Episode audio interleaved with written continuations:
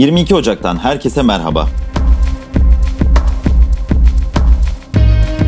Türkiye'den gelişmeler.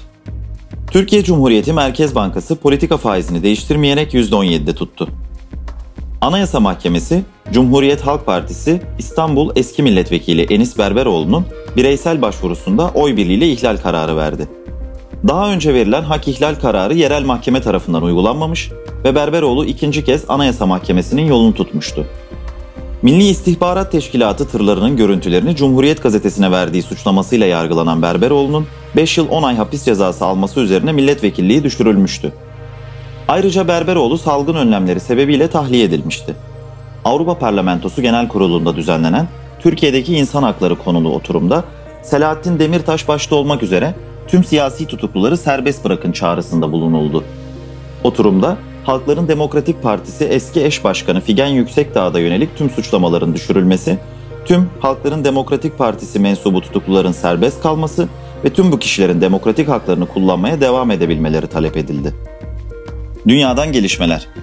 Irak Tayaran Meydanı'nda kurulan pazar yerinde intihar saldırısı meydana geldi ve 32 kişi hayatını kaybetti. En az 110 kişinin de yaralandığı saldırıyı El Cezire'nin yerel uzmanlara dayandırdığı habere göre Irak Şam İslam Devleti gerçekleştirdi. Saldırı, Irak Şam İslam Devleti'nin yeniden doğuşu olarak tarif edildi. Pekin yönetimi, Amerika Birleşik Devletleri Dışişleri Eski Bakanı Mike Pompeo da dahil olmak üzere 28 eski Trump yönetimi yetkilisine yaptırım uygulama kararı aldı. Çin Dışişleri Bakanlığı'nın açıkladığı listede Amerika Birleşik Devletleri'nin Çin'e karşı yürüttüğü sert politikaların itici güçlerinden Ulusal Güvenlik Eski Danışman Yardımcısı Matthew Pottinger'da bulunuyor. Liste Trump'ın Ulusal Güvenlik Danışmanı Robert O'Brien ve Selefi John Bolton gibi isimlerle devam ediyor. Dünyada iyileşen Covid-19 hasta sayısı 70 milyonu aştı.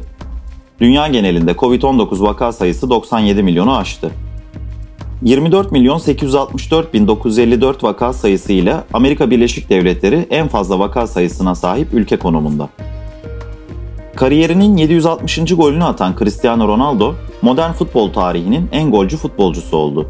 Listede Josef Bican 759 golle ikinci, Pele 757 golle üçüncü, Messi ise 719 golle dördüncü sırada yer alıyor.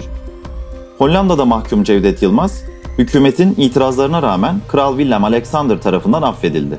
Yılmaz, ülkenin son 34 yıllık tarihinde affedilen ilk isim oldu. Hollanda, Avrupa'da ömür boyu hapis cezasını sonuna kadar uygulayan birkaç ülkeden biri.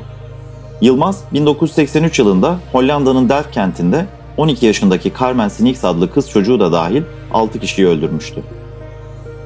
Novus'ta gelişmeleri dinlediniz. Hoşçakalın.